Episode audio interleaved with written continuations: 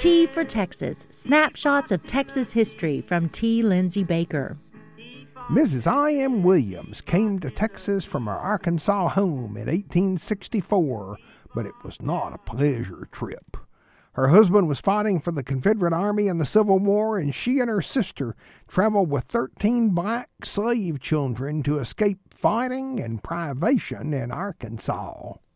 She related, We had three yoke of oxen, two wagons, and thirteen Negro children to take to Texas.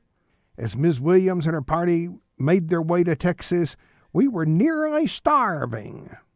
They'd eaten no meat for days and days, having only cornbread and sorghum molasses.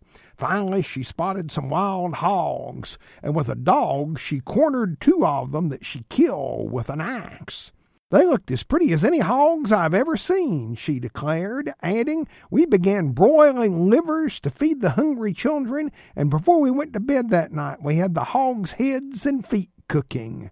One more day's ride brought the Williams party to the Red River in Texas at Colbert's Ferry near present day Denison.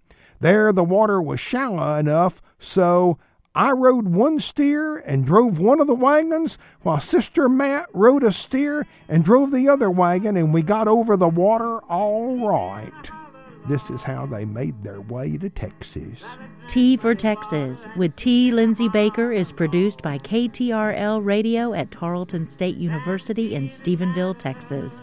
More information at tfortexas.org.